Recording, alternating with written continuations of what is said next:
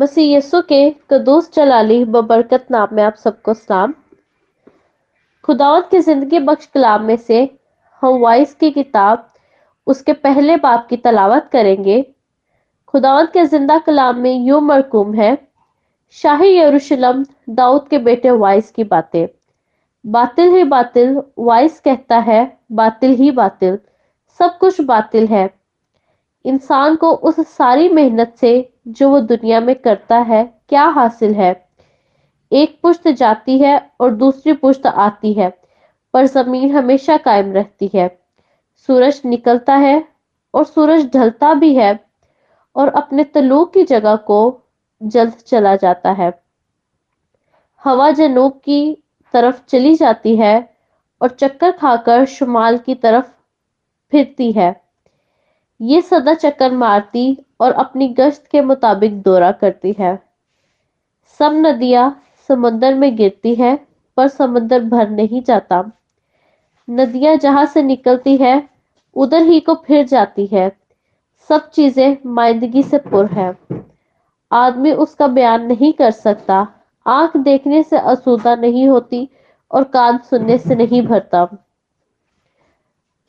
जो हुआ वही फिर होगा और जो चीज बन चुकी है वही है जो बनाई जाएगी, और दुनिया में कोई चीज नई नहीं। क्या कोई चीज ऐसी है जिसके बाबत कहा जाता है कि देखो ये तो नई है? वो तो साबिक में हमसे पेशतर के जमानों में मौजूद थी। अगलों की कोई यादगार नहीं और आने वालों की अपने बाद के लोगों के दरमियान कोई याद ना होगी। मैं वाइस यरूशलेम में बनी इसराइल का बादशाह था। मैंने अपना दिल लगाया कि जो कुछ आसमान के नीचे किया जाता है उस सब की तफ्शीश और तहकीक करो। खुदा ने बनी आदम को ये सख्त दुख दिया कि वो मुशक्कत में मुब्तला रहे। मैंने सब कामों पर जो दुनिया में किए जाते हैं नजर की, और देखो ये सब कुछ बुतलान और हवा की चरान है। वो जो टेढ़ा है सीधा नहीं हो सकता और नाकिस का शुमार नहीं हो सकता। मैंने ये बात अपने दिल में कही, देख मैंने बड़ी तरक्की की, बल्कि उन सबों से जो मुझसे पहले यरूशलेम में थे ज्यादा हिकमत हासिल की।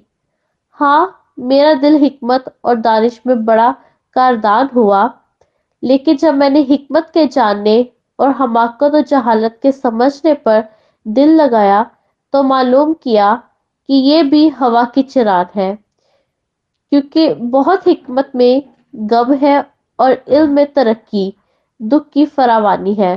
खुदावंद के जिंदा कलाम के पढ़े और सुने चैनल पर खुदावंद की बरकत हो, खुदावंद का शुक्र हो। आमीन।